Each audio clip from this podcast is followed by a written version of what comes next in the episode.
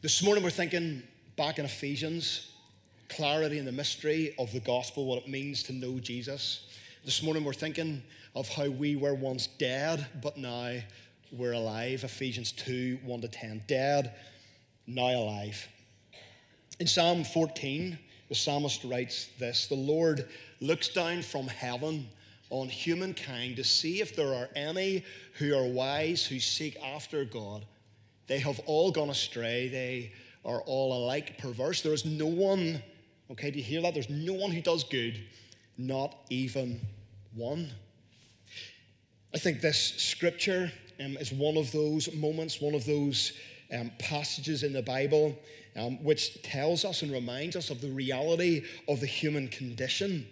And the reality is that we're all before Christ in need of rescue. We're all in need of reform. We're in need of saving. It's inescapable. That is who we are as human beings. We are in need of rescue. Dallas Willard writes this. He says, We must see the soul and the person in its ruined condition with its malformed and dysfunctional mind, feelings, body, and social relations before we can understand that it must be delivered and reformed and how that can be done. He continues and says one of the greatest obstacles to effective spiritual formation in Christ today is the simple failure to understand and acknowledge the reality of the human situation as it affects Christians and non Christians alike. And so he says we must start from where we really are. Recently, in preparation for practicing the way that we're beginning next Sunday evening, this is going to, I'm really, really excited about this. This is going to be over the course of, of three years. We're going to cover nine spiritual practices, three a year, for three years that are going to take us deeper into the life of Jesus and what it means to know him and follow him in this world. But in preparation for that, I've been reading Dallas Willard's Renovation of the Heart. In my opinion, it's a, a Christian classic, really, really important. And I think perhaps even more important today than it was when he wrote the book a number of years ago. It's essentially a curriculum for Christ likeness. And, and in the book, he speaks of the ruined condition of the soul, that we're all ruined, that we're malformed and dysfunctional. This is the universal human condition. Nobody is unlike that. We're all born with a need, with a, a, a, need within us to be rescued by God to be reformed, reshaped into the image and likeness of his son. And so Willard speaks of the universal condition that we know is called sin uh, and the effects of sin upon our lives. So, as we venture into practicing the way, let me try and explain again, um, as clearly as I can, what the kind of thinking um, and desire is behind it. You see, the truth is that we all live in an age when many things are shaping who we are. We're all being shaped and formed. But as Christians, we believe that at creation, God formed us into his image and likeness, that that is how we have been made. But when sin entered the world, we have been open to sin's deforming intentions. We have been deformed we're open to the destructive effects of sin upon our lives and upon this world that we live in. But the really good news for us is that through the incarnation of Jesus, that the Son of God came, through his finished work on the cross, God has made a way for all of us to be reformed, to be reshaped, to be brought back into conformity with the image of his Son through the transforming power and work of the Holy Spirit. That really, really excites me. This movement from deformation to formation in Christ through the transformational work and power of the Holy Spirit. But rightly so, um, any journey into spiritual formation, and Dallas Willard does this really well in that book, any journey into spiritual formation must begin with a reality check. We must check the human condition we must check the condition into which we've all been born in this world. Ephesians 2 1 to 10 is brilliant for this. The timing of this passage this morning actually couldn't be any better. as we begin a journey next Sunday of spiritual formation, it couldn't be any better that the week before we think about the human condition and what we all need in Christ. Ephesians 2 1 to 10 in many ways gives us the starting point. Paul writes here of the, the nature of humanity, the human heart, the human condition before an encounter with Jesus, before any renovation of the heart has taken place. And Paul explains what that looks like in these verses. And in these verses, in these 10 verses that Dan read for us, Paul shows the clear contrast between who we are by nature, dead in sin, and what we can become by the transforming grace of God alive in Christ. We can go from being spiritually dead to spiritually alive, from being spiritually deformed to being spiritually formed and shaped into the likeness and image of God in Christ. It's the most wonderful transformation, isn't it? So let's think about this contrast now. If you have a Bible, um, follow along. I would love you to do that, whether it's a paper one or a, um, a digital one on your phone. Let's think about the first part of this contrast. Verses 1 to 3, we see the nature of the human condition, that we are dead in sin.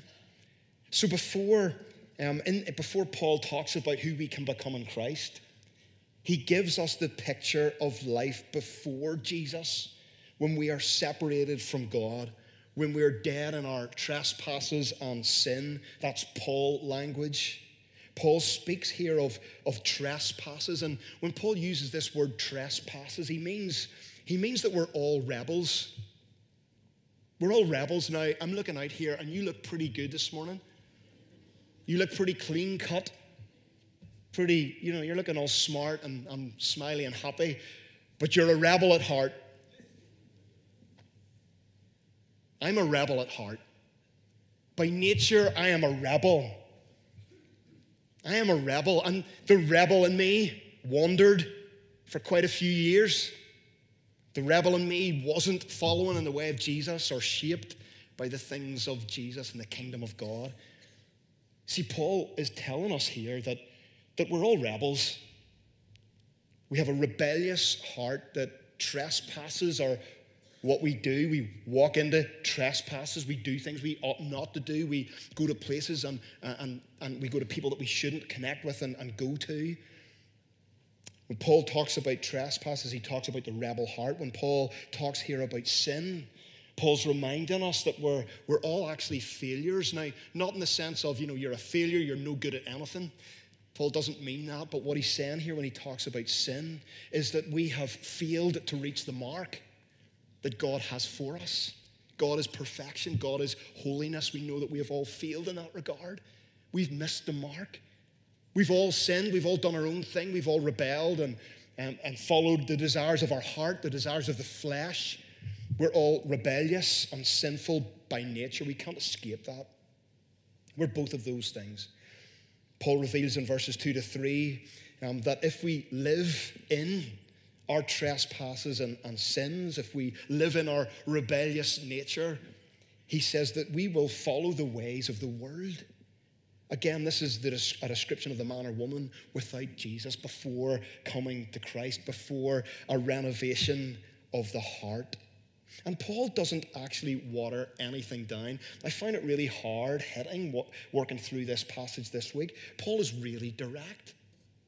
He doesn't water any of this stuff down. These verses hit hard. So if you need to put your seatbelt on for this, do that now. Because Paul says that this way of living, if we live in our rebellious nature, if we follow the sinful inclinations of our heart, he says you're actually following the ruler of the kingdom of the air, which is a reference to Satan, the enemy of God, the adversary the one who is in operation to take us away from God as far away as He can take us, to move from God, from worship, and towards other destructive tendencies within our heart. There is a ruler of the air, there is an enemy, but He is not the King of Kings, He's not the Lord of Lords. He's not the one who rules over all things. Only Jesus does that. Satan is a defeated enemy. But nonetheless, he's a ruler. And he has his own little kingdom, and it's the kingdom of darkness. He commands the powers of darkness, and our battle is with him. We battle him, we battle his armed forces that try to wage war against our soul. He is our adversary. He is our enemy. He wants to guide you and me into sin and disobedience. He wants to take us away from God. He's likely even wanting to do that right now. As you're sitting here listening to this, if you've got this voice in your head saying, don't listen anymore, switch off. That's the voice of the enemy.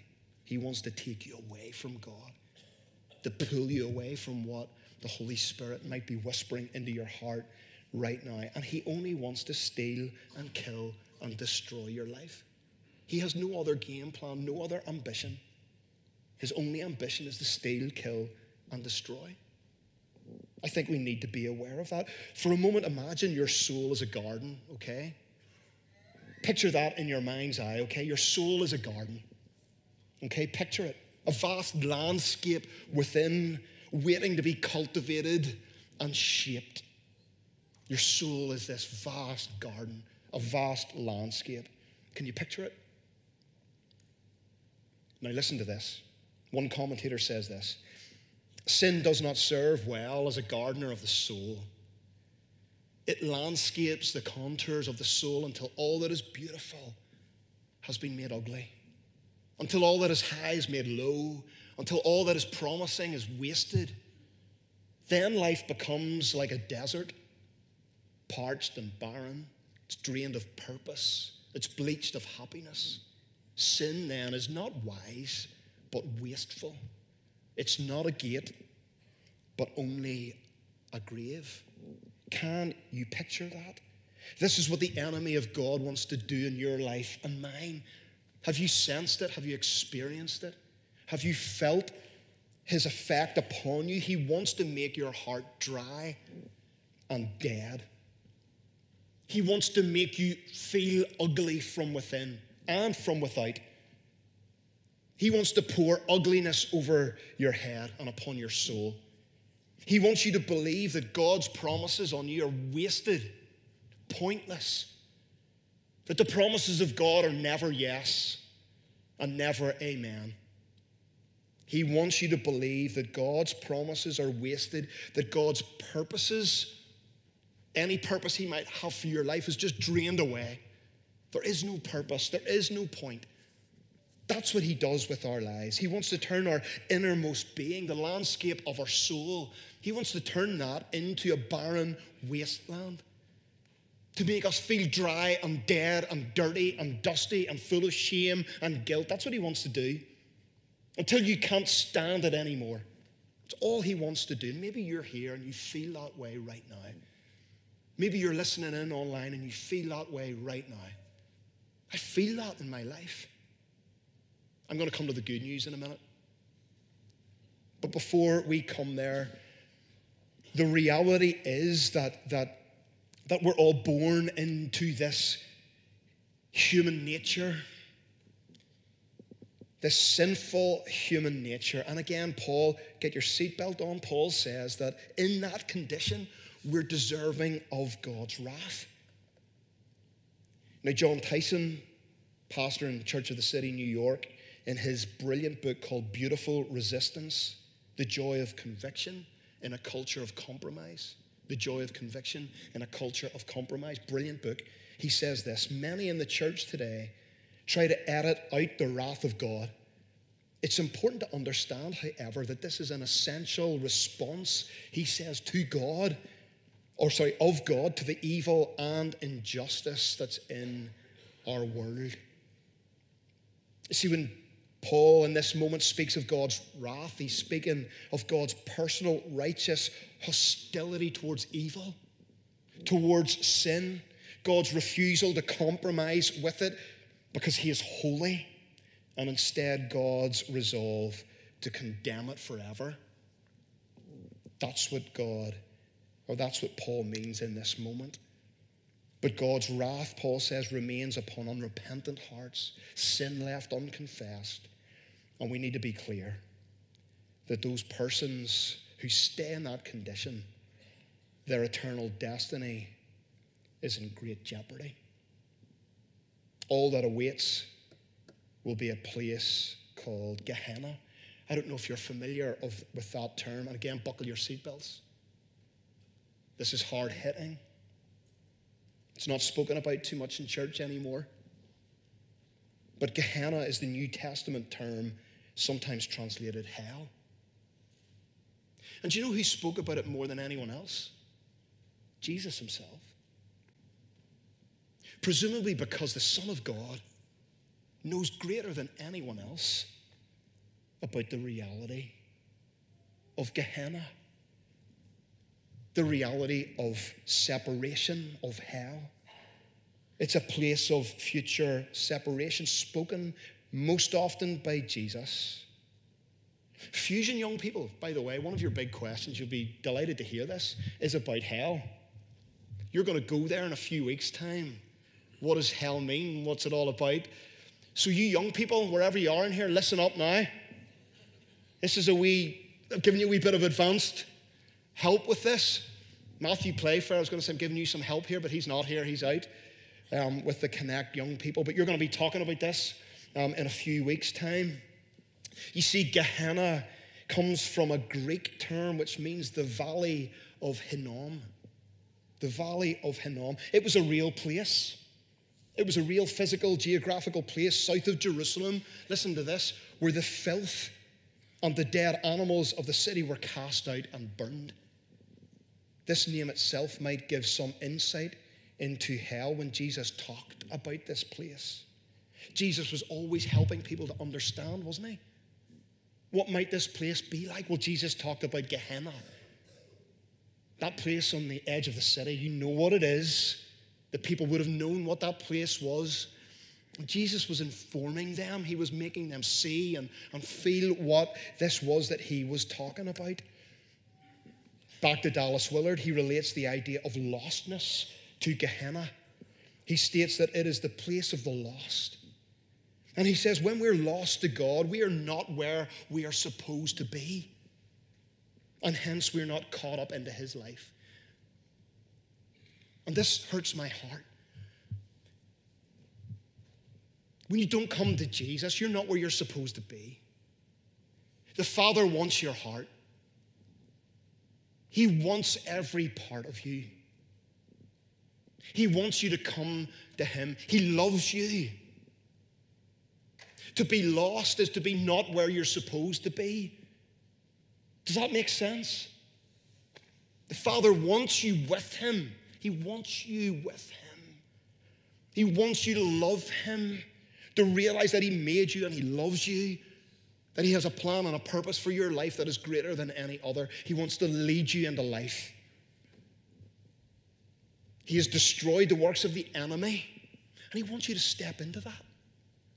To realize how good it is to know the transformational power of the life giving work of the Holy Spirit. Lostness is to not be where we ought to be, caught up in the life of God, caught up in what God is doing now, here on earth, caught up in the love of the Father that He lavishes on us through Jesus Christ, His Son. Willard continues and he says this. He says, Multitudes of people pass by every day and pass into eternity. And the only answer, he says, is that the ruined soul must be willing to hear of and recognize its own ruin before it can find how to enter a different path, the path of eternal life that naturally leads into spiritual formation in Christ likeness. Come on. There's another path. Thank God that there is another path. Are you ready for the good news? Boy, I am. I'm sweating here. Sweating. God's word is so real, so alive, so good. Are you, are you ready for the good news? There is a path to that place called Gehenna. But there's a path to life. There is a path to life. And this path is called the way of Jesus, the way of the Son of God. There is a path to life. There is a way for us to leave outer darkness behind forever, to leave the wasteland behind, to leave the place of the spiritually dead behind, and to walk into spiritual life here and now that will go on forevermore. And the path is the way of Jesus. So, verses 4 to 10, here's the good news we can be transformed by grace and made alive in Christ. Why? Verse 4 says this because of his great love for us. Because of his great love for us. That's who God is. He moves us to grace. Paul moves us in this passage towards God's great love and rich mercy. And I want to move your heart right now to that place as well. Let's shift our hearts towards love and mercy and grace. Those two characteristics, great love and rich mercy, are central in the heart of God. It's who God is. In case you're confused about that this morning, God is rich in love. God is rich in mercy and He's vast in His love for us.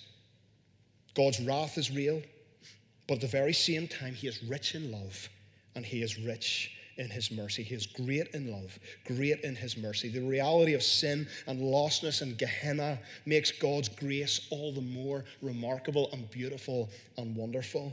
His heart of great love and his arm of great mercy is extended towards you and me. Perhaps this morning you're sitting here and you're, you can hear that. You can sense the hand of God reaching out to you in great love and great mercy. I hope you sense that. If you're not a believer, we hope that God is reaching out, great in love, rich in mercy, and that you're going to come to Him before you leave this place today. That's who He is. We read in verse 5 that it's Jesus who makes us alive. We were dead in sin, but in Him we come to life. The gospel of Jesus Christ isn't just good news of how good people become better. There are many, lots of good people in the world who become better people. But the gospel is good news. The dead people can come to life. Spiritually dead people can come to life in Christ. Dead people don't usually live, but we can in and through Jesus. And I stand before you today speaking about these things, not because in any way I'm special but because I was once dead, now I'm alive. I was once dead, but I'm so alive right now in Christ Jesus. Spirit of God upon me, upon my wee life. The one who put death in its place, his life is flowing through my veins. His life is flowing through my veins. His life is flowing through my veins. I believe in you. We believe in you. You're the God of miracles. Don't we believe that?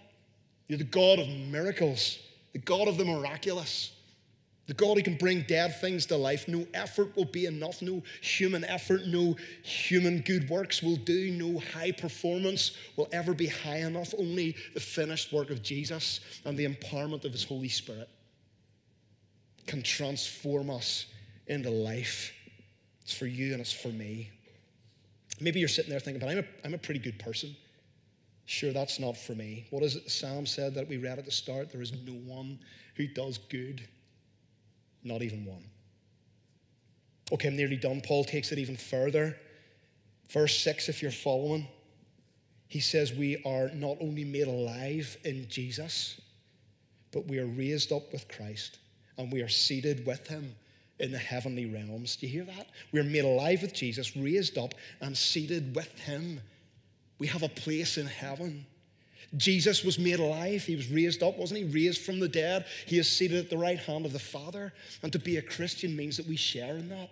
We too are made alive, raised up, and we are seated with the Father. We will one day be with him forever, all because of his grace and kindness to us in Jesus.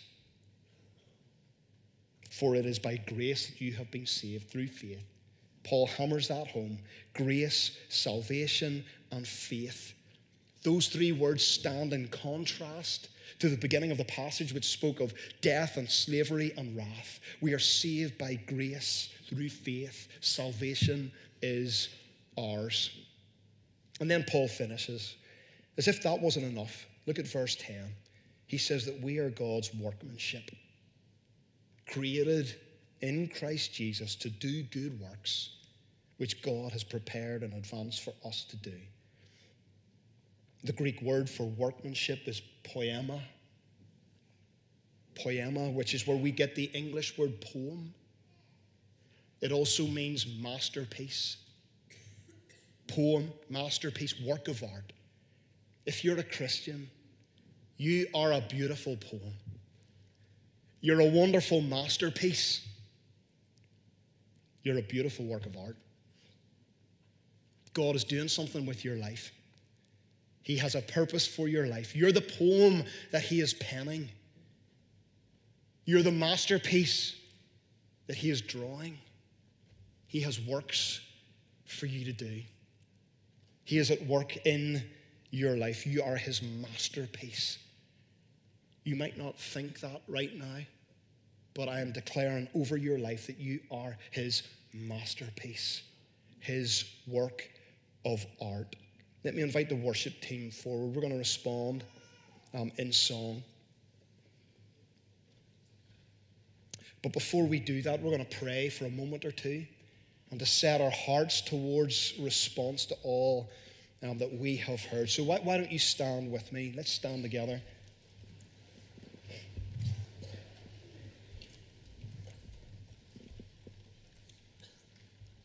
This series is called Clarity and Mystery.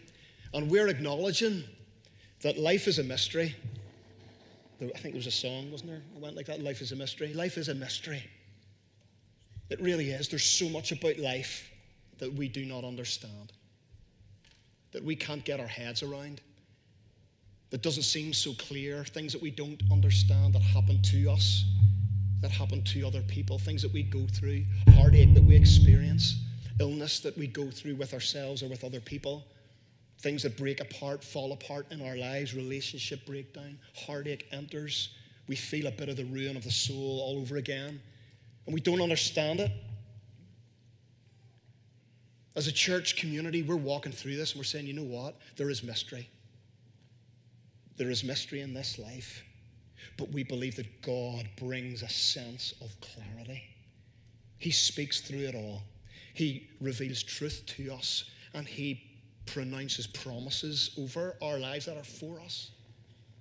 And we stand here today as his work of art, his masterpiece. God has work for us to do. He has work to do in us and through us for his glory. So, Father, we stand before you. Lord, as we prepare to worship you in song, we thank you that we who are in Christ were once dead, spiritually dead, but now we're alive in you. We're alive by your Spirit. Holy Spirit, we invite you to come right now. Bring your life giving presence upon every person in this place. Where there is spiritual death, bring spiritual life. Where there is spiritual tiredness, awaken the soul. Lord, where there is spiritual destruction, we pray that you would move and bring healing and restoration as we worship you. The only response from the people of God is to worship you. And so, as your, as your masterpieces, Father, as your work, works of art, as those that you love, Father, we thank you for your hand upon us, your work in us. And now we exalt you as we worship you in spirit and in truth. Lead us now. Holy Spirit, we pray. In Jesus' name.